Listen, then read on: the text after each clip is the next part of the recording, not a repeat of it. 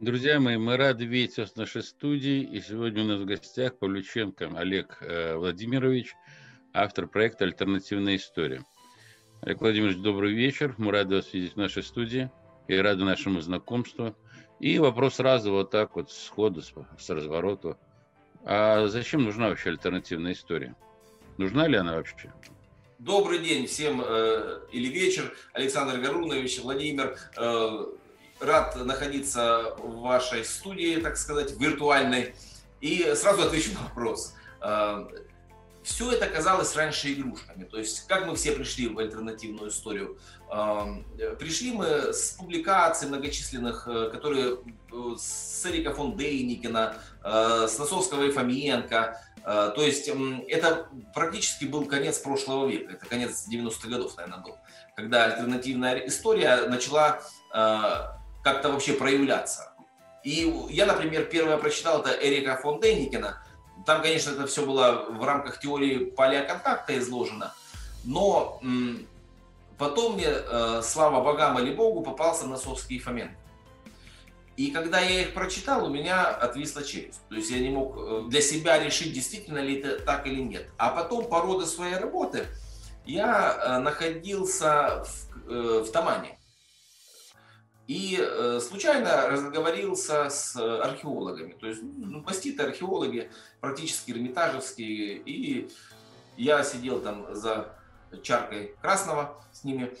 Они мне сказали такие вещи, что у меня просто повяли уши. То есть я сам из Краснодара, это Тамань. И ребята говорят, что ты думаешь, это Митридат Евпатор? Я говорю, ну да, Митридат Евпатор, Понтийское царство. Они говорят, ты дурак. Я говорю, почему? А, они говорят, ты видишь Митридат Евпатор и Александра Македонского, сравни. Я говорю, ну, ну да, отличий нет.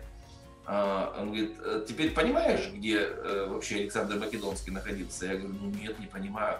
И тогда действительно первые люди, которые мне показав на город Керчь и показали эти восемь колец диаметром 60 километров, который строил Посейдон под, под дудку Аполлона, и начало у меня в голове все складываться совсем по-другому. То есть э, вот э, с материальных следов, которые я там увидел, это не только то, что я сказал, то есть там просто, ну, это займет несколько передач, рассказать, что, что такое Тамань, какого размера там были города. И самое интересное, это следы действительно глобальной катастрофы. То есть э, вот материальный след. Вся античка раз, разбита, фасонные блоки, как мы потом поняли, что это искусственный камень, разметаны закопаны слоями грунта однородного, вот э, опять эти, сейчас начнут опять, засыпанные этажи, вы уже с ними достали. Нет, это однородный грунт, в котором содержатся кости, битая керамика и морские ракушки. То есть все предметы, э, имеющие примерно одинаковую плавучесть. Э, металл ниже, он утонул, а дерево всплыло. То есть вот это вот показатель того, мы сначала думали, так грязь несло, а это было определенное время дно моря, это вот нанос донный Потом мы нашли следы в Керчи, вот уже организовав, занявшись альтернативной историей, когда я ушел на пенсию, мы э, первые же экспедиции организовали в Крыму. И там э, мы начали э, действительно видеть перепады уровня Мирового океана, вот крепости Николе, на воротах прям четкие следы прибоя, 50 метров современного уровня. Керченская крепость, которая вообще непонятное сооружение, непонятных размеров засыпанное, уходящее фактически глубже мы только верх ее привыкли видеть, Керченской крепости, а когда мы пять уровней э, террас э, заметили, и то, что они уходят под воду, и вообще это не крепость, э, а что-то вообще непонятное, тогда мы начали действительно задумываться по-серьезному, что это вообще такое могло быть. Моя специальность криминалистика. То есть, что такое криминалистика? Криминалистика – это наука, во-первых. Все там говорят, о, что надо криминалистика, что там расследовать уголовное дело, это Э, действительно, это прикладная наука, в которой заложен достаточно серьезный э, научный аппарат. Есть кандидаты, доктора наук очень э, много, есть учебные заведения, которые, есть научно-исследовательские заведения, которые этим занимаются. И я, будучи ну, достаточно опытным криминалистом, занялся э, восстановлением истории. Для этого я э, фактически, первое, что я э, начал делать, это исходить из материальных следов. Вот, допустим, Александр Гарунович я не знаю, видели вы наши фильмы или нет, вот турецкие экспедиции, которые мы проводили, а вот, казалось бы, маленькие городки, там, ну, чуть-чуть их раскопали, там, Книдас, тот же Каунас, который Каунас, э, представьте, южное побережье Турции, ну, я еще первый раз туда попал много лет назад отдыхать. И я не мог понять, это Греция или Турция вообще, что это такое, почему такое количество нескончаемых городов. И сейчас, э, проведя экспедицию уже с квадрокоптером, там мы чуть ли не на греческую территорию переплыли, там вплавь добирались, э, смысл, вот город Книдос, это раскопанный очень маленький кусочек. Э, город уходит ступенями опять в воду, и протяженность этого города, террас, представьте, террасированные все горы вокруг, мы этого не замечали, пока квадрик не подняли. И мы ехали, это было 300 километров. А за ним начался следующий город. То есть это сплошнейшая застройка. Застройка, мы потом взяли э, приборы определенные, там молоток Шмидта взяли, начали прочность нажатия занима, э, замерять. И поняли, что там прочность нажатия 600-700, как у современных э, гидробетонов. А потом, благодаря э, нашей зрительской аудитории, мы фактически восстановили технологию производства этих блоков искусственного камня. То есть там применялся эффект кавитации, правда, сейчас не понимаем, какой он был. То есть иные вообще технологии, иной подход. А, вот представьте, допустим, материальный след, э, античные руины, в них каждый искусственный блок, вот этот, имеет э, отдельную форму и стыкуются э, в миллиметр друг с другом. Это говорит о компьютерном расчете не только стандартизированного кирпича, допустим, в стене. Это говорит о расчете каждого отдельного блока или нескольких их стандартов. То есть э, современная ситуация это не под силу. Причем, причем эти все блоки уложены у нас, э, ну, как лего фактически, без, безрастворно. То есть у нас таких технологий сейчас нет. А потом, э, разбирая эти технологии строительства этими блоками, мы пришли к тому, что вообще иные условия на Земле были. А сохранность материальных следов, э, вот э, некоторые э, античные саркофаги, которые открывают, это, конечно, табу, закрыто, нам говорят, что это было 2000 лет назад, да?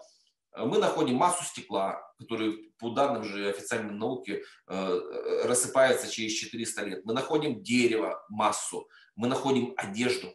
Мало того, я вам скажу, что возникло такое э, э, стойкое впечатление, что европейская цивилизация пользуется ювелирными изделиями, которые все оттуда в большей своей части. Вот эти кафтаны, ну там очень большие ситуации. Накопки того, что удалось собрать по турецким музеям, когда лежат, лежит одежда, их, э, а там одежда, извините, на людей по 3 метра. Но э, это сейчас считается, то была теория поля контакта, над всеми смеялись, теперь все смеются над великанами. Но действительно, вот в прошлой экспедиции мы замерили три вида саркофагов.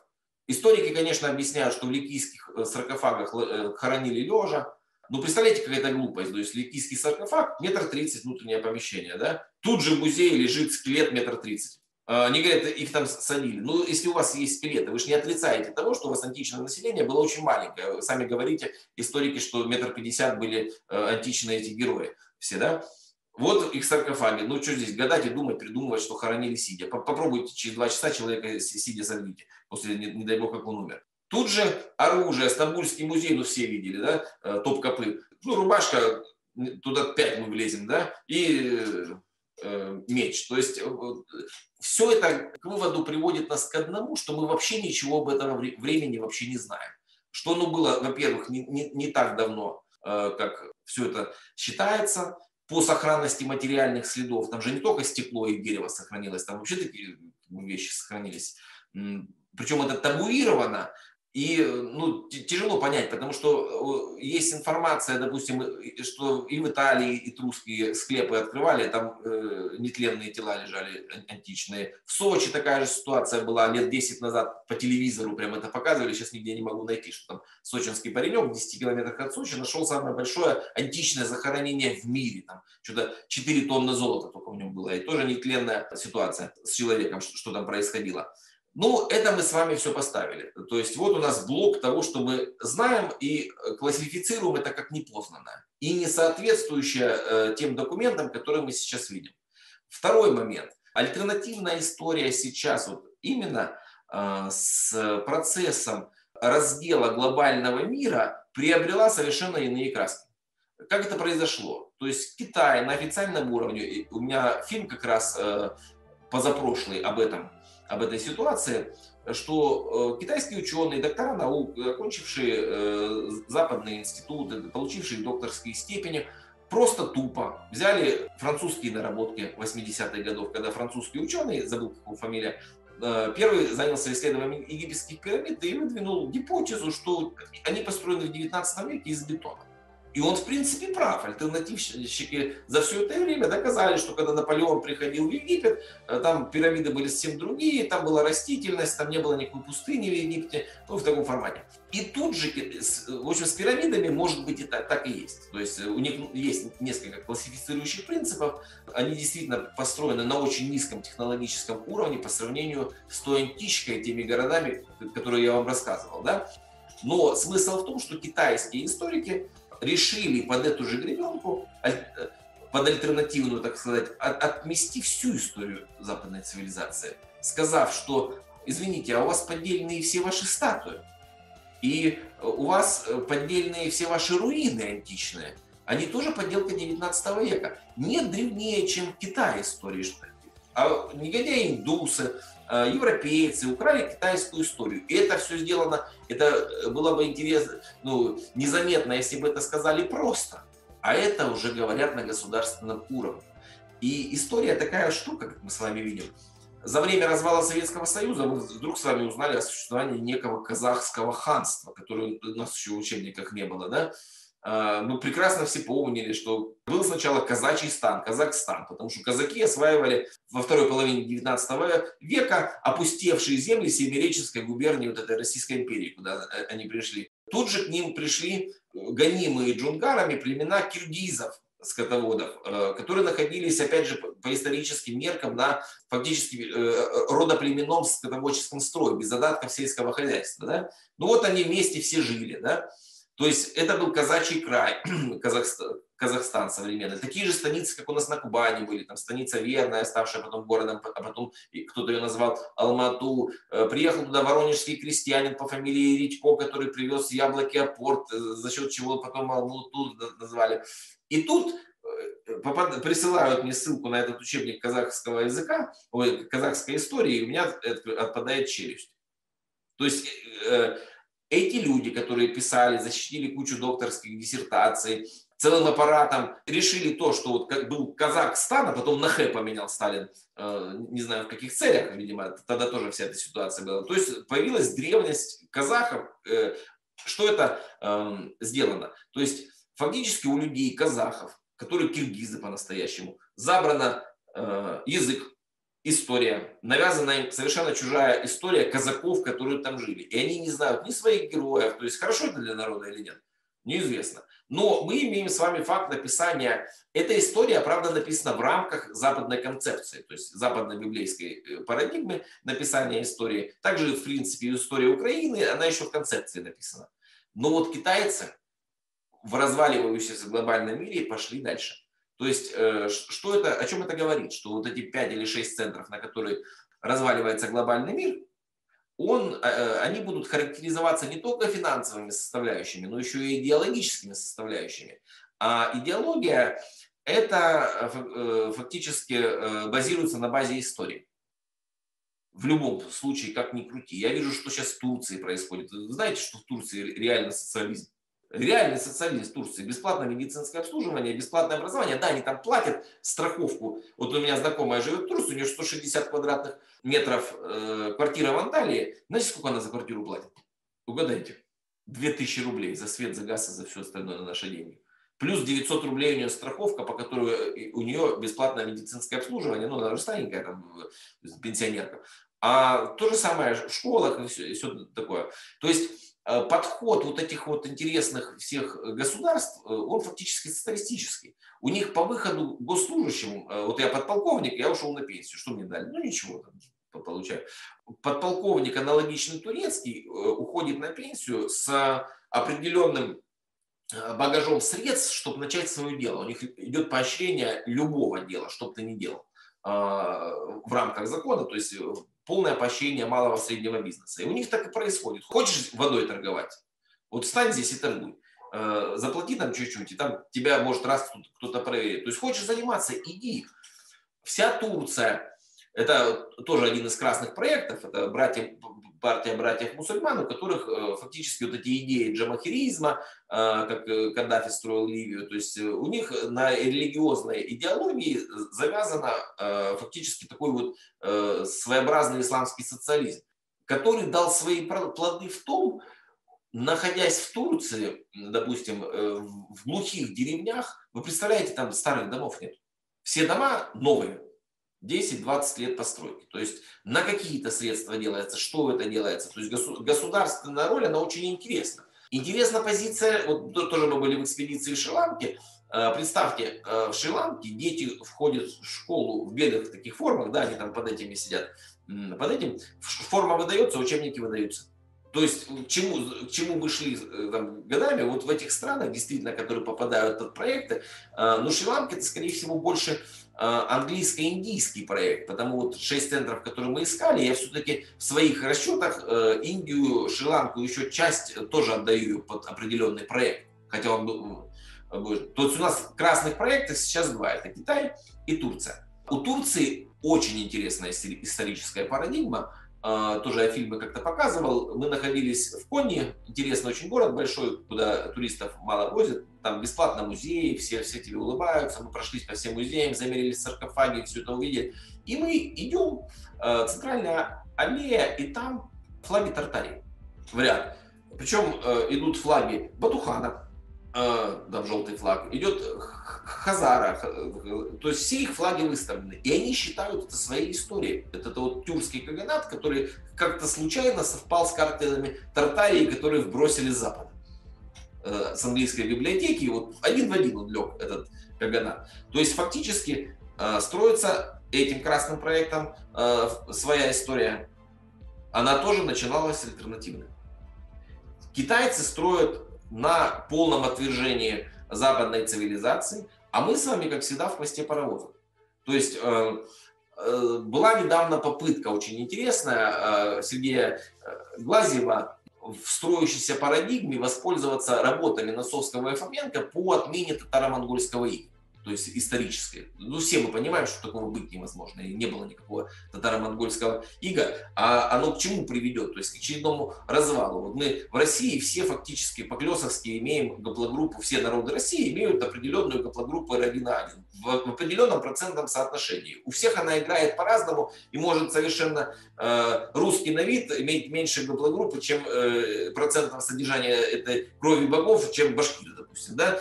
А это идет к тому, что вот, э, как его называть, в определенный момент времени э, какая-то группа населения объявит Александра Гаруновича, монгола-татарина, за то, что он э, эксплуатировал и оккупировал Россию. Э, или это произойдет наоборот. Кто знает, как вообще это э, все может выкрутиться. То есть шесть центров, в общем, строят на базе альтернативных наработок, строят реально свои исторические концепции. И историческая концепция, которую мы должны сейчас построить, если мы опоздаем, у нас историческое окно, нам хотя бы одно татаро-монгольское иго бы отменить, чтобы было. У нас, посмотрите на нашу историю, у нас одно черное пятно. У нас садисты э, у власти всегда были, э, и, и, и вся историческая школа, кто их больше обкакает всех, начиная от Ивана Грозного, там, Петра Первого и всеми остальными. То есть ни одного, ни одной положительной личности нету исторической, ни одного положительного момента, отрезка периода времени в жизни людей, допустим, населявших эти территории. И вот мы с вами что имеем. Ну, примерно я ответил на вопрос, зачем нужна альтернативная история. А, мне очень э, радостно, дорогой Олег Владимирович, что у нас с вами как-то пересекается наше видение. Вообще, на самом деле, история не больше вопросов, чем, скажем так, ответов. У меня такое чувство, что когда все эти учебники в свое время писали, скажем так, ну, понятное дело, их подгоняли под определенные лекала. Да, я все время говорю нашим э, слушателям, говорю, друзья мои, ну, посмотрите, как называют у нас первый признак, говорю, ну, всех этих э, королей там туда-сюда э, зарубежных. У них у всех немецкие имена, потому что нет во, Фран... нет в Англии Карлов, э, нет во Франции Карлов, там Шарли, там Чарльзы. Э, меня все время. Э, смущало то, что у них Э, первый король, значит, э, Стюартов династии был у них Аков. Да нет у них такого имени, он Джеймсом был, да? И поэтому, когда мы там в Сент-Джеймс попадаем, да, многие, мы не понимаем, почему туда попали. Понятное дело, что история в данном случае это скорее интерпретация каких-то определенных вещей в угоду какой-то политической линии, нежели чем э, сами факты. Но вот мне кажется, вот фундаментальным то, что вы сейчас сказали, то, что вот нам срочно нужно вот эту нашу историю воссоздавать, не боясь, не осматриваясь, не оглядываясь. Потому что у всех были великие цивилизации. У китайцев великая цивилизация, у турка великая цивилизация, у западника великая цивилизация. А у нас, вы правильно сказали, какое-то черное пятно, понимаете? Я вот то, что вы делаете, на самом деле, это титанический труд. Вы знаете, как сложно, ну, вы знаете, конечно, вы с ними сталкивались, как сложно сломить сопротивление официальной исторической науки. Это тихий ужас. Они будут выставлять, конечно, штыки, засады, там какие-то полки там вперед выставлять и все прочее. С ними спорить очень сложно. Но вот э, сообща, может быть, и осилим, потому что у нас целое направление сейчас, вот у нас там Сидоров, Кадыкчанский, Значит, Большаков вот недавно выступал. То есть вроде бы люди тоже обременены какими-то степенями авторитетом. Поэтому совместными усилиями, наверное, мы одолеем все-таки все это, и все-таки историю нашу как-то э, представим в том виде, чтобы у людей, самое главное, была гордость за эту историю, гордость за свой народ, гордость за то, э, за славные дела наших предков. Да, Владимир Викторович? У меня следующий вопрос. Э, значит, та история, которая в учебниках, она неправильная – а можно ли, Олег, э, крупными мазками последние тысячи лет планетарную историю? Как было на самом деле? Что видится? Ну, у меня, в принципе, весь канал, вся моя работа, она и э, нацелена на восстановление хотя бы крупными стежками э, этой истории. А, вопрос в чем? Что Носовский и Фоменко в основном их не критикуют за развал э, вот этой истории. То есть им нечего официально э, представить Носовскому и Фоменко по э, определенным их выводам развала. Где их атакуют Носовского и Фоменко? Именно в попытке построения новой парадигмы. То есть как это все было, хотя бы хронологически. И здесь начинаются уже все политические замесы, силы и все такое. Вот посмотрите комментарии под нашими видео, это же вообще ужас какой-то. Украинцы... Олег, я, я перебью. У меня вопрос конкретный. Вот наш друг и соратник, к примеру, Сидоров, укрупненно рассказывает. Значит, э, была Северная империя, она называлась Тартария. Туда племена гунов, скифов, э, границы ее были э, пол Европы, Египет, э, вся вот эта вот э, верхняя часть Азии, э, север Индии, все вот это. Потом, значит, она распространяется. Он ее вот так вот нам описывает, мы каждую неделю. Я понял, понял. Укрупненно Но... свою историю, что тебе видится за последние тысячи лет? Хочешь за пять тысяч лет? Смотрите, первая история не такая длинная, как ее показывают. Здесь я с Носовским и Фоменко полностью согласен. То есть история осязаемая, это не больше, даже меньше тысячи лет. Э, материальные следы не показывают такой давности э, всех исторических объектов, которые мы видим. То есть они нам показывают вообще, вот античная цивилизация погибла, э, ее только построили, она новая была, все новое было, которое вот так перемешано. Какая была до нее мегалитическая цивилизация, которая вообще земную поверхность строила, мы не знаем. Но вопрос короткости истории, здесь ничего нет Э, какая разница вот русскому народу, 2 миллиона ли этому или 300, э, допустим, э, с той с точки зрения по соотношению с другими народами. Вот, допустим, интересные работы сейчас появляются по монголоидной расе, по негроидной, их же вообще 150 лет назад еще не было. Ну реально не было. То есть это достаточно более сжатый во времени исторический процесс, чем он есть. Дальше, что мы с вами видим? Мы видим с вами Э, сказочную античную цивилизацию, которая существовала на нашей земле. Э, вот идешь по Коломбо, казалось бы, город, бог знает где. Ты идешь, это европейский город, просто он замызганный. Там. Олег, я опять вынужден перебить. Вопрос такой, что было? Ничего не было, а что было? Мы что, э, сидели все на деревьях вместе с обезьянами? Что-то было на планете? Планетарно опиши очень крупными мазками. То есть э, сначала была мегалитическая цивилизация, которая существовала тоже не так долго, не, так давно, вернее. То есть она э, переформатировала Землю из э, кремниевой формы жизни в углеродную. То есть Бог занес, занес сюда семя жизни. Кремниевая форма жизни не может существовать вместе с углеродной, так как вот Венера у нас показатель кремниевой планеты, которую то есть разум, вот это их палеоконтакт, то есть разум. Сюда кто-то прилетел и подготовил кремниевую планету под углеродную форму жизни. они и построили все в виде цветов жизни, все э, форматировали верхнее пространство Земли. Эта цивилизация погибла, ее поднялся там океан Тетис и все остальное. Примерно э, где-то в районе тысячи лет назад здесь, э, после того, как спали воды Тетиса, здесь э, началось новое освоение э, Земли. Притом, в тот момент времени у Земли, э, я, может быть, сейчас буду говорить, только кто-то будет смеяться из ваших зрителей, кто-то нет. Э, обратитесь к моему каналу, это, да, это фантастично кажется, как, когда ты начинаешь понимать, что Луны было три, и, и какие доказательства есть тому, что они были совсем недавно. То есть это была планета в античную цивилизацию, которая не выходила из первобытного состояния, она сразу с разумом пришла. То есть это действительно теория палеоконтакта. То есть, ну, не этих э, зеленых человечков, а э, тех, таких же людей, как и мы, только э, большего роста и большего ума, которые начали эту планету приводить в себя после мегалитического потопа. По мегалитической цивилизации сказать очень тяжело, это буддийские источники, это Лудашев э, кое-что из них вытащил, тут все очень такое. Примерно тысячу лет назад по материальным остаткам началось строительство мегагородов по всему миру люди были примерно все похожи, антропологически отличались. их, мало того, что их было три вида, антропологически они от нас отличались. Первое, вот опять в наших фильмах, э, это мы показывали, у них нос, ну вы видели какой античный нос, прямой угол э, э, этого лица и отсутствие клыков. Это вот, все, тут все веганы, у меня когда я этот фильм выпустил, показывали мы эти скелеты, где ну, нет клыков, вот, вот лежит, ну нет у одного, у второго, у третьего. Веганы все стали на уши, все, не ели мясо. Хотя при этом же куча э, костей крупного и мелкого рогатого скота. Тут сложно сказать, почему так было. В общем, эта цивилизация сложилась. В ней произошла одна война. Вот э, что мы в Турции заметили, что была ранняя античка. Она была вообще ну, очень э, высокотехнологична. Потом падение уровня технологий. Из ее обломков построена поздняя античка.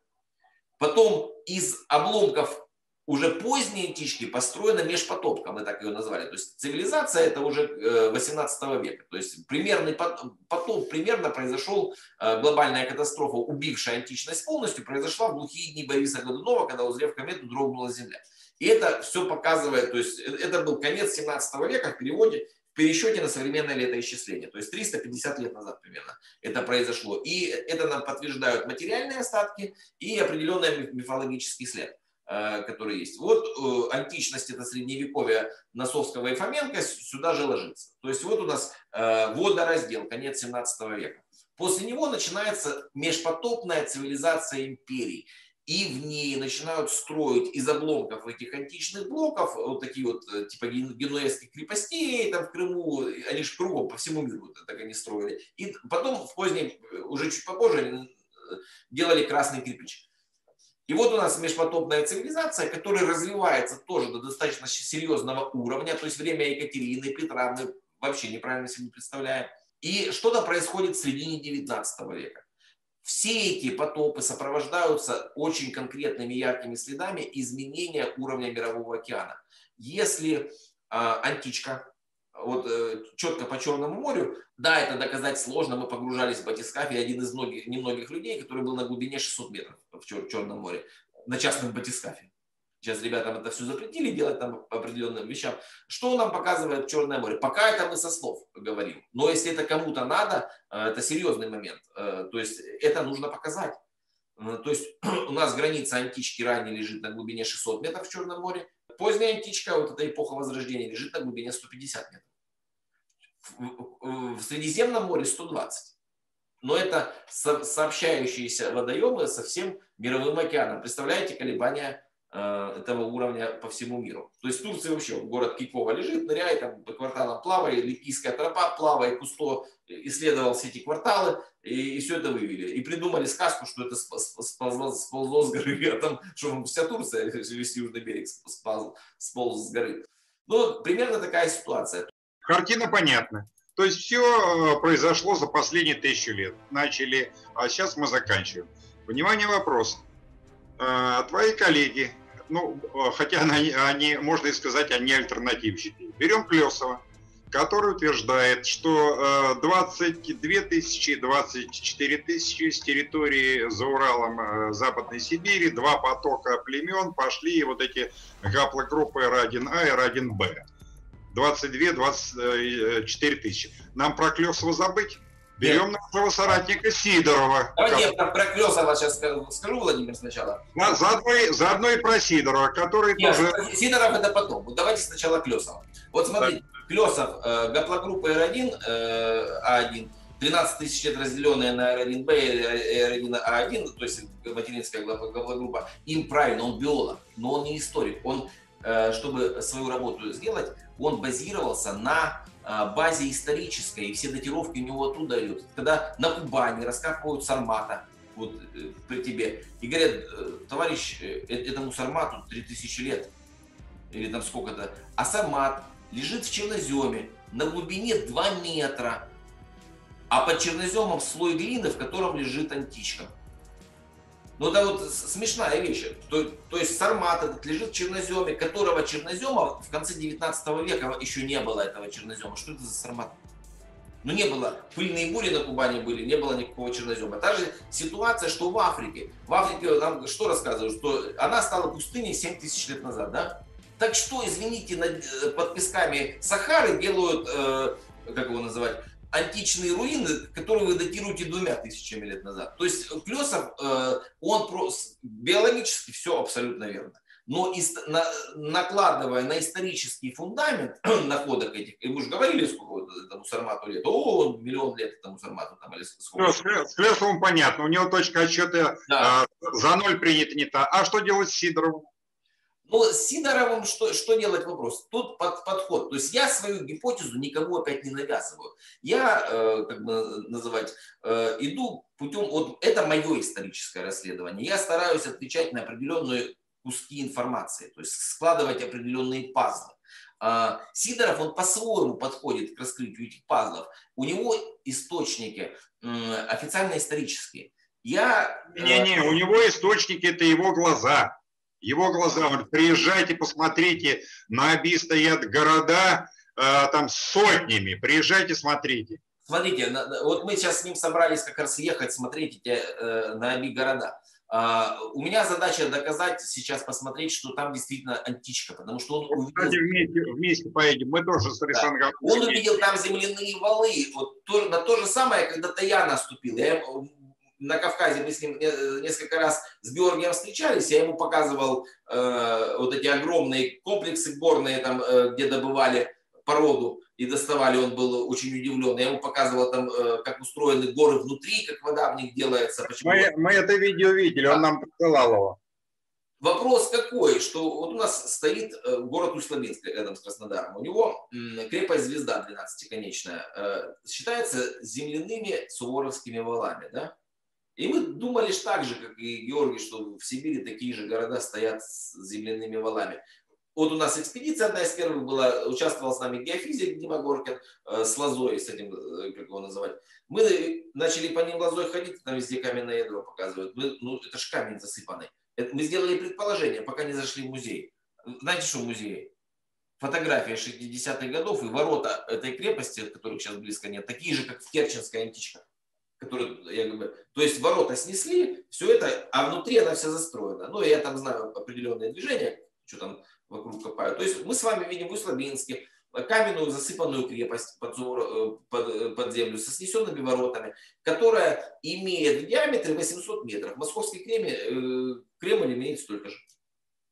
Олег, ну, ты задал задачу. Тогда у меня вопрос, наверное, сегодня последний. А что делать Александру Гароновичу? Это так сказать, крупнейшему писателю историки эпохи, э, который написал массу исторических книг, битвы глобальных проектов, начиная там от шумеров и Древнего Египта. Что ему теперь с этими книгами делать? Раздаривать? Мы с вами вообще не знаем, что нам всем вообще делать теперь. Не Мы... понял. То есть он же не один такого написал, и э, это мы все так мы этим жили. То есть Александру Гаруновичу не, не встретились пьяные археологи э, на, на Тамане. Если бы они ему встретились 20 лет назад, налили бы вина и рассказали, что это не Митридат Евпатора, Александр Македонский, а Шлиман нашел римскую виллу, а не Троя, а Троя вот она с восьми кольцами. Э, может быть, было бы по-другому. Но тогда бы Тут выживание вопрос. Мы же все-таки с вами люди. Я, я, я немного вмешаюсь, тем более просто сказать. Ну, во-первых, я безумно рад, поскольку, поскольку я, скажем так, человек, который не придерживается каких-то догм. Я безумно рад, что альтернативная история существует. Почему? Потому что я сам себе вопрос задаю. И когда веду курс истории определенной, всегда им рассказываю про те моменты, про те вопросы, которые, безусловно, возникают. У меня больше подход к истории, вот то, о чем вы вначале сказали, э, Олег. А вы уже вначале сказали правильно, что идеология базируется на истории. И меня больше интересует история с психологической или социально-психологической стороны. Почему? Потому что та история, которая описывается, почему я ее даю описывать так, как она есть, потому что она именно и закладывает те подсознательные, внутренние, архетипические, э, базисные вещи, которые в народе существуют. Удлинили англичане свою историю там, да, там до 12 века, до нашей эры, повели свою родословную, значит, от э, э, Древнего Рима, там, от троянцев, а потом от Древнего Рима и все прочее. Вот у них, значит, там они какой-то себе идеологический мускул накачали, понимаете? Китайцы сделали свою историю пяти тысячелетней, вы же правильно сказали, это уже стало государственной политикой. И в китайском народе начинает формироваться, скажем так, на определенном уровне, в том числе и в элиты, какое-то понимание того, что вот они самые древние и все прочее. Поэтому мы с вами говорим о том, что нам надо делать свою историю. Такую, чтобы вот эти вот э, э мышцы или мускулы, скажем так, исторического, э, исторической состоятельности, чтобы они были накачаны. Меня вот с этой стороны интересует. А Конечно, естественно, да, когда там э, мой э, товарищ, учитель Давиденко писал про то, что э, невозможно, чтобы триеры были в Древней Греции, поскольку для того, чтобы была э, длина весла, там длина верхней, этого, верхнего весла на верхней палубе 18 метров. Ну, такого соснового леса там никогда, говорит, не было отродясь. С чего же они эти весла делали, чтобы на этих триерах плавать? Поэтому я своим, вот мне все, на самом деле, это заставляет, во всяком случае, думать. Александр Горович, я тебя, я попрошу, как ты говоришь, создать нам свою историю, а как мы создадим там на 5, на 10, на 15 тысяч лет? Если Олег говорит, что э, всего тысячи лет назад инопланетяне прилетели. Вот такие... Больше тысячи не разгонимся. Так, такие замечательные исследователи, как Олег. Я читал Фоменко Носовского. Есть в альтернативной истории очень много работает Кестер. В альтернативной истории много работает Давиденко. Сейчас он последний потоп, и у него он геолог. И у него есть фотографии, скажем так, вот э, того, что последний, ну, во всяком случае, последний потоп, якобы морского дна, там, 400-летней давности. История с пирамидами полностью подтверждается, правда. Там они пишут, что это было создано там сразу после... Ну, неважно. Это расширяет наш кругозор и заставляет думать. Это самое главное. Но у народа, у государства для идеологии, для создания верной идеологии, а история, историография базисно является. Недаром марксисты вносили в курс э, марксистско-ленинской подготовки исторический, значит, материализм, как основа всего исторического понимания, скажем так, да, и многие люди историческими материалистами остаются и сегодня. Это крайне важно. И эту крайне важную Олег делать. Мы с ним можем по отдельным вопросам соглашаться, но нам же от этого не менее а интересно просто, вместе смотрите, встречаться. Да. У меня созрел план. Вот да. смотрите, вот Олег как раз в русле его, а, так сказать, э, видения. Тысячу лет назад состоялся палеоконтакт. Кто-то прилетел. Дополняем. Но прилетели на территорию современной России. И, значит, э, э, из тех, кто сидел э, тысячу лет назад на деревьях, так сказать, наши пра -пра пращуры, на территории современной России появились настоящие люди современной оболочки. Никаких не было ни китайцев, ни англосаксов, ни никого. И из России уже цивилизация на новом витке, она уже начала, так сказать, вовне от Северной империи распространяться кругами. А чем мне... Э, кстати, ты, ты, ты немножко, может быть, стебешься, не знаю, может быть, так сказать, подшучиваешь. Но э, вот Сичин был такой исследователь, который про шумеров писал, который Захарий, пропали... Сичин, да, Захарий, да. И который на палеоконтакты эти и ссылался, да. Ну, я, насколько знаю, там, да, он же тоже с Тамани вел, там, он сказал, там, что-то у него там замкнуло, и он там про Тамань говорил. И Олег нам сегодня рассказал про Тамань, что вот там то, что с ребятами не посмотрели, то есть, то есть они увидели на реальных артефактах, что вот это было и как оно было. Поэтому это очень все классно, интересно. Я думаю, что нам надо... Оно, видите, оно нам всем открывает новые горизонты, потому что Конечно. больше всех э, при, привнесли разума э, в альтернативную историю, это официальные историки ученые. Тут никуда не денешься. Мало ли, что мы вышли э, из определенных учебных заведений, мало ли, откуда мы вышли, мы только закладываем фундамент. это настолько альтернативная история или поиск реальной истории, долгоиграющий формат, э, политически для, э, допустим, нашей страны сейчас нужно отменить исторически опровергнуть монголо-татарское иго и ее черную историю последнего периода, там, осязаемого. А дальше уже смотреть, что делать. А, а в этом плане мы полностью, а в этом плане мы полностью совпадаем. И про Ивана Грозного должна быть восстановлена, скажем так, историческая правда, и про наших великих правителей. Меня все время здесь, я же все-таки ректор школы здравого смысла, меня всегда удивлял вопрос, ну, здравый смысл подсказать, ну, как при таком дерьме правителях а, могла в конечном итоге сформироваться такая, э, значит, держава и империя. То есть это вот удивительно. А все правители один другого хуже. Был один, правда, правитель, вы вот, мне кажется, в данном случае, Олег, немножко вы ошибаетесь, а может, вы не любите, но вот в Ельцин-центре там четко об этом говорят, что единственным правительством положительным у нас был Борис Николаевич Ельцин, который, значит, вот нашу страну в конечном итоге и привел вот ее в современное Александр Корович, Александр Корович, это все выдумки историков. Никакого Бориса Николаевича Ельцина не было, так же, как Чингисхана. Кстати, о Чингисхане. У нас сегодня должен был э, быть эфир с Георгием Сидоровым. Вот, и как раз он должен был э, официальную историю разгромить именно как раз вот э, монголо-татарское нашествие. Но не было... да. А Чингисхане это уже достаточно очень интересная тема. Ее, кстати, давно качают, ее бы уже бы оформить пора. То есть Групп, Марко, Марко Поло, то есть те воспоминания, которые там были. То есть это были люди абсолютно европейской э, нации там, э, или расы, или как вообще сказать. А, а почему так было? Да потому что других никого не было. Вот это надо понимать, потому что... А дальше, дальше продолжай. А почему других не было? Да потому что палеоконтакт был на территории России. Тут не совсем... А никого не было. Не, Володь, не совсем палеоконтакт. Тут все настолько сложно. Я не уложусь в эту передачу, если я сейчас буду рассказывать... Э, э, что такое Иерусалим? Хер ус ал. Ал, Аллах, Бог, да, то есть Вышний Бог, который Хер, это Бог на земле, два имя Бога, которые сейчас плохим словом называют Ус, единосущный.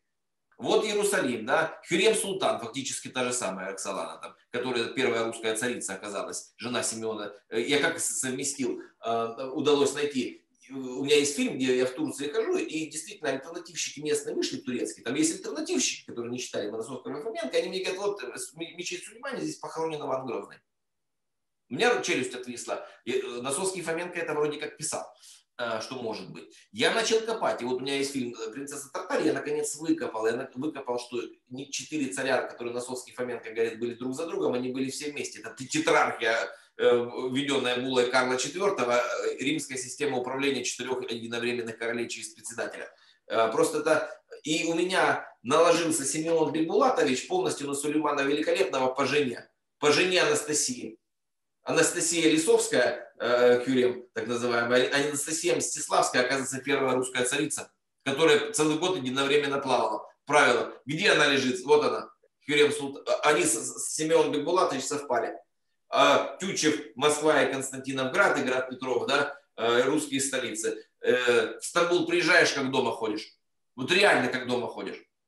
И люди такие же, если по-русски разговаривали, вообще, вообще вот, чтобы, чтобы откуда, как, как называть.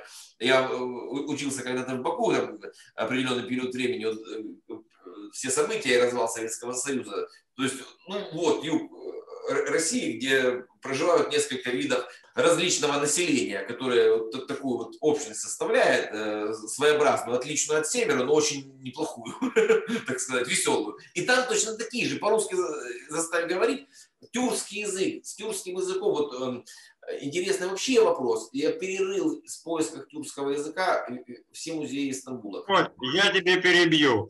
Как раз э, две недели назад Сидоров Георгий на эту тему нам э, рассказывал. В двух словах.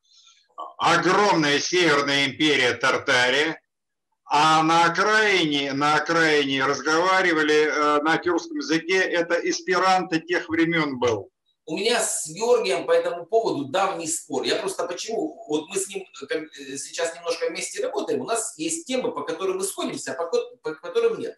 Вот я не скажу с ним по теме тюркского языка. У меня есть очень хорошие фильмы, я э, все время, э, меня поражало, что такое Тартария, то есть не русское слово, тарха, тарха, тар, тар, Тартария, пока я не нашел в Крыму монету хер. То есть мы нашли монету хер в Крыму, Там два вида э, монет в Крыму находят античных. Хер и пан. Одни херсонес, другие пантикопеи. На, на монете хер нарисована тетенька, на ней написано Елена и написано хер. Что, Елена Херсонес? Нет, царица Елена, все понятно. Что такое хер, это царь. Дяденька пантикопей с рожками нарисован на монете пан.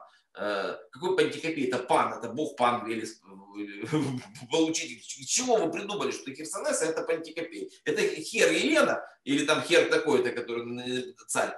И оно начало падать все. Гер искаженная хер, сер искаженная царь искаженная и та искаженная хер.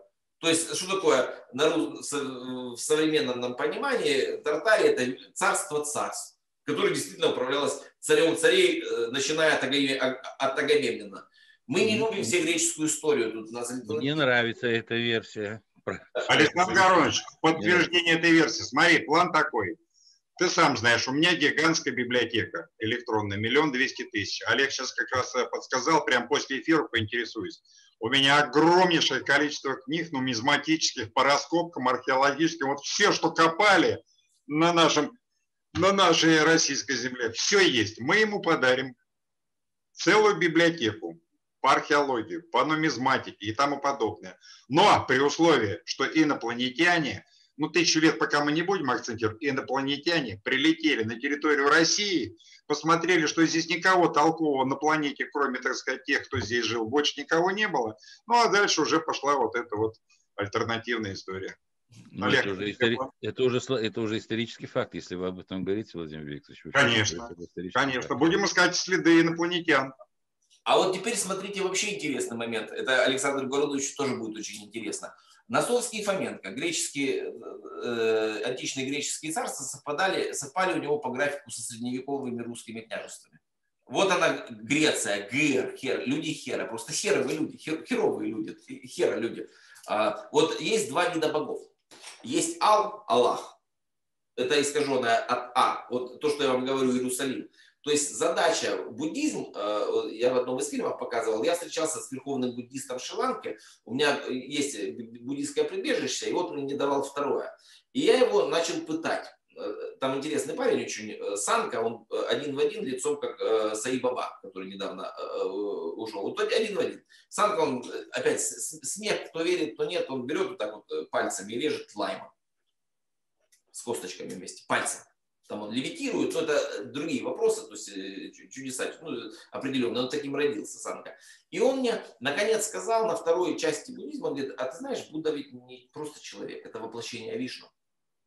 И он мне немножко рассказал, что действительно существуют э, надмиры, жизнь так устроена, матрешка. То есть есть эфирный мир, который э, над нами находится, он продуцирует наш мир, в нем действуют наши энергии. Мы не знаем, что такое энергия, допустим, того, э, того же электричества. Это обычная эфирная энергия, а свет – энергия астральная. И вот Аллы, Аллах и Аллы Архангелы, они все Ал, Ар, они действуют на Земле через э, фактически аватар. То есть нету души, есть сущность. Душа это всего лишь часть сущности, которая э, принадлежит э, к эфирному миру. Вот олимпийские боги, они были духоподобны. Э, аллы, они э, фактически высшие боги. Ну и Вишну над ними, да. И происходит смысл жизни человека какой оказывается? Получить эту самую ус, единосущность.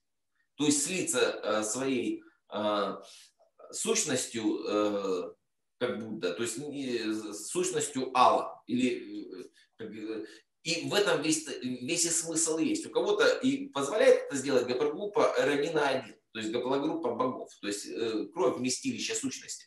Чем у тебя ее больше, ты ее можешь развивать, она у тебя может расти. Э, и это действительно очень странный переход. Вот интересно, вы замечали, что даже у совсем черных, там вот бывает идешь, идут два узбека, да, а у них ребенок узбек и узбечка, а ребенок белый.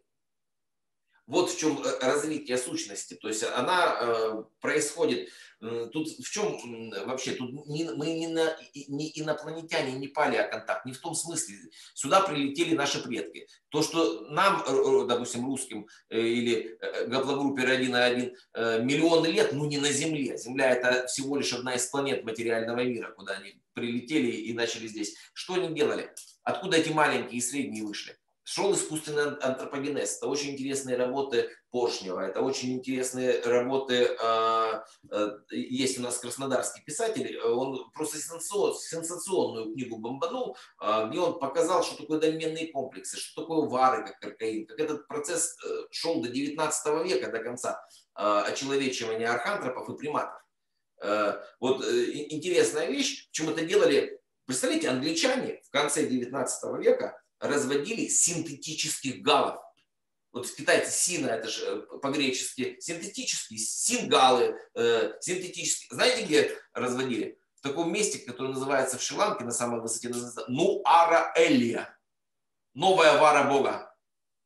В английское место. И дольменный комплекс. То есть все это происходило. Что Брахман в Индии сказал? Вот, э, четкие слова Брахмана в Индии. В середине 19 века, совсем недавно, был большой бой над Калькуттой, горела земля, шли каменные дожди и все остальное. Великие моголы погибли. Вместо них англичане из обезьян вывели блаженных ленивых и заставили их выращивать чай. На чем мы сколотили деньги. Вот примерно вот она история новейшая. То же самое китайцы, то есть дольменные, где дольменные комплексы, там центр распространения наций, Кавказ – в английском паспорте белый человек как значится? Кауказион. Где европейскую нацию делали? Э, современную. Совсем недавно, после потопа э, античного, ее делали здесь, в Кавказских дольменах. Делали, китайцев, корейские дольменные комплексы и синантропа. То есть это происходило искусственно. Делали это выжившие наши предки, которые передавали частицу генетически своей гаплогруппы R1, A1 а, а, или R1B э, своей пастве, они считали детьми и выращивали, потому что процесс, эм, как сказать, эм, единосущности, он доступен всем. И нет особой разницы, какого ты цвета, есть э, разница, чем ты светишься. И это говорят буддисты.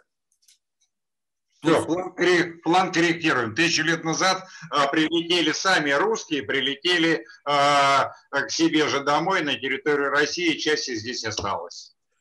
Они прилетели на погибшую цивилизацию, тоже, видите, э, видимо, в космосе, в этом э, микрокосме там, или в макрокосме, существует определенный вид. Вот представьте, олимпийские боги, да, они э, духоподобны. То есть им опять ничего не чуждо, они у нас и пьют, и стоят на ушах, и там занимаются чем хотят, но они находятся в эфирном мире, откуда проецируется наш. Э, там эфирные определенные вещи, они могут здесь как духоподобные показываться, с ними общались напрямую там, и, и все такое. Но вот эфирный мир построил большой материальный мир. Э, как все это происходило в первичных греческих Э, э, мифологии написано от Урана, геи, как земля. Земля это не э, геи, это не, не земля, это весь материальный мир, который Уран, там все, все вот эти вот вещи. Это все возникло в материальном вообще пространстве. И в каком виде это ДНК было, потому что тут вообще интересно, ДНК жизни, оно же одинаковое. Оно срабатывало, что кремниевые слоны бегали только больше, но вид-то у них был слонов что, что в материальном мире э, э, э, они бегали. И получается странная вещь. Вот когда сюда первые люди пришли еще, мегалитическая цивилизация, что они сделали? Они спалили а, весь кремниевый лес, который здесь был, из чистого кремния, потому что все, что мы сейчас видим, это диоксид кремния, это кремниевый пепел. Они его спалили а, и начали из него форматировать планету. Что такое вообще планета? Планета – это яйцо звезды, то есть звезда рождает планету, а маленькая в ней э, ядро – это развивающаяся звезда. Она проходит несколько стадий, вот, э, и в ней нет углерода она прорастает кремнием, из которого она состоит, как Венера. То есть э, температура на поверхности плюс 500 градусов, давление 100 атмосфер. То есть невозможно существование там, а, э, жизни углеродной. То есть э, углеродная жизнь привносится искусственно. То есть уничтожалась эта биосфера, и сюда пришли вот наши предки. Они имели тоже ДНК, допустим, всего этого мира, но были материального. То есть человек высшее существо, не рептилоид, который там служебное существо, ни, никто. Человек это высшее существо э, в материальном мире. Э, и сюда пришли люди. Э, да, они были здоровые, но ДНК и гаплогруппа у них была же такая же, может чуть посложнее. У нас 5% мозга, мы вообще консервы ходим, мы вообще не знаем, кто мы. 5% мозга работает и, и все. А если хотя бы 10 открыть, что будет? А те, видимо, были более единосущны. То есть они приехали и сделали приспособили планету к э, этой форме жизни. Причем они так действовали, кстати, с Георгием Сидором, его очень удивило, когда ему показал, как вода, э, процесс, это вот, когда-то мне это Юрий Степанович Рыбников показал. Я обнаружил вот эти вот эллипсоидные, когда э, отваливаются горы, там внутри эллипсоидные так, такие полости. И все, все скапливаются и текут в, в пещеры. То есть там происходит процесс э, преобразования всерода в э, водород. Он там экзотермическая реакция он происходит э, с поглощением тепла. И там всегда холод прет, да, такой вот серьезный. Там, и там образуется все время новая вода. И она течет с гор, она внутри поверхности. То есть это все очень сложно, серьезно. Вот что-то сейчас происходит у нас с ядром Земли. Меньше всего стало выделяться, у нас реки пообмелели. То есть сейчас вот зима холодная. То есть что-то происходит внутри Земли. То есть, потому что что такое всерод? Э, всерод это первый элемент вроде как таблицы, так сказать, Рыбникова. Это промежуточная форма. Так эфир формирует материю. То есть этот всерод он проходит из ядра Земли в эфирном состоянии твердые слои атмосферы, э, литосферы, и выпадая в первые встречающиеся полости, он там начинает э, образовываться водород. Причем э, не, не как-то образовываться, а просто миллион молекул э, атомов всего в один в и получается атом водорода. При этом выделяется, а потом он тут же вступает в реакцию с горной породой, которая содержит диоксид кремния, и вытаскивает туда кислород и капает водичка. В общем, Александр Гаврилович понял, теперь тебе нужно писать новый трехтомник. Он будет называться э, «Новая битва новых глобальных проектов». Ну, тут наоборот хорошо. Для Александра Гаруновича, для всех это новые горизонты, в которых мы можем поработать. Конечно. Э, и в них действительно интересно. Мы не должны здесь классифицировать. Ты альтернативный историк, там, э, а ты такой историк. Нет этого уже. Это уже никому не интересно. Вы поймите, с китайцами, вот это, почему сейчас историки практически и не бодаются? Мне пишет э, такое количество историков, э, уровня докторов наук и все такое. Я с ними общаюсь, потому что они это все понимали больше, чем мы. Кто я такой? Я, ну, я криминалист, просто благодаря моему э, там, 20 с чем-то летнему опыту э, ведения следственных действий, я могу это собирать все в определенные кусочки. Ну, на самом, да. деле, на самом деле, конечно, ученые э, давно знают, что жизнь, биологическая жизнь, она может быть или на основе кремния, или углерода потому что иные валентные связи и там других элементов не позволят завязаться. А на нашей планете из всей таблицы Менделеева э, больше всего на планете кремния, 67% для тех, кто не знает. И он практически в недостатке в наших организмах, потому что он очень плохо усваивается. Ну, он нам не подходит. То есть это э, кремний, это шкарлупа этого яйца, звездочки маленькой, которая вылупилась. Вот сейчас вот э, в шок же мире вылупилась новая звездочка, будущая, уже на, на низких орбитах. Сейчас она через какое-то время произойдет сдвиг. Они ж, оказывается, планеты по спирали раскручиваются э, вокруг. Сейчас она перейдет на, на орбиту Меркурия. Меркурий подойдет, э, подрастет к планетам Солнечной группы по своему размеру. Потом планеты Солнечной группы, они начинают у нас Э, образовываться звезды. У нас же вообще интересная Солнечная система. У нас э, была же другая звезда. Вот Сатурн, он э, большая планета от той звезды, которая там была. Вот сейчас что произойдет? Юпитер сейчас надуется, станет звездой, да? Начнет свои планеты формировать, свои яйца носить. И, ну, у меня есть фильм, это очень сложная вот эта вот штука, это просто в, в трех пальцах не объяснишь. Как бы я эту информацию, как так, прав я, не прав, я никогда не настаиваю на том, что я прав. Никогда нельзя настаивать э, ни на чем. Мы все в таком начале пути, что просто э, мы слепые котята, мы ничего не знаем. Мы смотрим на античные э, камни и не верим, что их построить не, не могли зубилом. Мы а, ничего не знаем, кроме одного, о том, что русские прилетели э, из другой галактики э, к, э, к нам на Землю и на территории современной, посмотрели, что никого нет, путевка на территории современной России, э, создали новую цивилизацию. Это мы, уже, мы уже это усвоили, Владимир Викторович. У ну, нас вот какие время... русские были те, которые прилетели, они были, э, вот Ветхий Завет их описывает, они были исполины, трех метров роста. Вы знаете, да. что в Москве находится саркофаг э, Мишаха? Это постамент памятника Минину и Пожарскому. Это вообще смешное, смешная ситуация. То есть все ходили, о, там сказка, везли с э, гранита глыбу там, на лошаденках с, с Выборгского залива, пока сам этот э, музей в смысле, на реставрацию этого памятника не, вы, не показали, что внутри постамента. У меня там фильм есть, в этом открыли постамент, там сдвигается, это зашли, там саркофаг античный внутри, 4 метра в этом. А эти штучки, обломки покрашенные там. Я, когда эту запись увидел, я как раз был в Турции и изучал саркофаги вот эти все один в один. Вот у меня фильм интересный есть, где я в саркофаг внутрь засовываю, в 2,60, саркофаг поменьше, такие же обработанные поверхности в этом.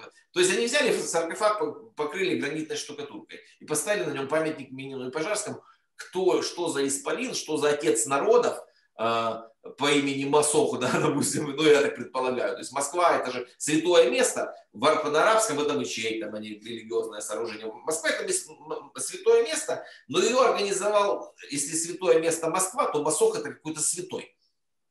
А, только он большой очень. Потому что, вот видели же, есть гравюры, где Иисус Христос, как раз мы по некоторым гравюрам Христа поняли а, его рост. Он же, извините, самый высокий был из, из а, апостолы были гиганты, он был исполин, а не гиганты, а, а люди маленькие бегали. А, это кому скажи, никто не поверит. Там. То есть гаплогруппа R1А, а не, не А1, а не Б, у кого была? У него получается. То есть вот он, гаплогруппа богов, какие 13 тысяч лет назад, вот он на иконе нарисован. Вот он совсем недавно был, а вот его могила, а вот место, где его распяли. Там подходишь, так колотит, где место, где его распяли на горе Бейкос около. А тут еще тут Носовский и Фоменко сдвинули, сейчас поедем искать действительно ситуацию. То есть, э, а похоронен в Кургане на, на востоке Турции опять. Александр Гаврилович, нам осталось благодарить. Олег, я был очень рад нашему знакомству. Я думаю, что мы, безусловно, продолжим, потому что все это крайне интересно. Нет ничего более интересного, наверное, чем вот эти вот загадки истории, разгадывать их, ну, кайф и ощущаешь просто вот э, ни с чем не сравнимый. Олег, спасибо большое за эту встречу, спасибо за этот эфир. Э, удачи, успехов и вашему каналу, и вот направлению вашей мысли, скажем так. Всего доброго. Мы искренне были рады с вами познакомиться. Я думаю, я думаю что выражаем мнение всех слушателей школы. Спасибо огромное, всего доброго, до скорой встречи. Ссылочка на канал «Альтернативная история» будет под этим видео. Все, спасибо огромное. Все, всем спасибо. спасибо. Очень приятно было пообщаться.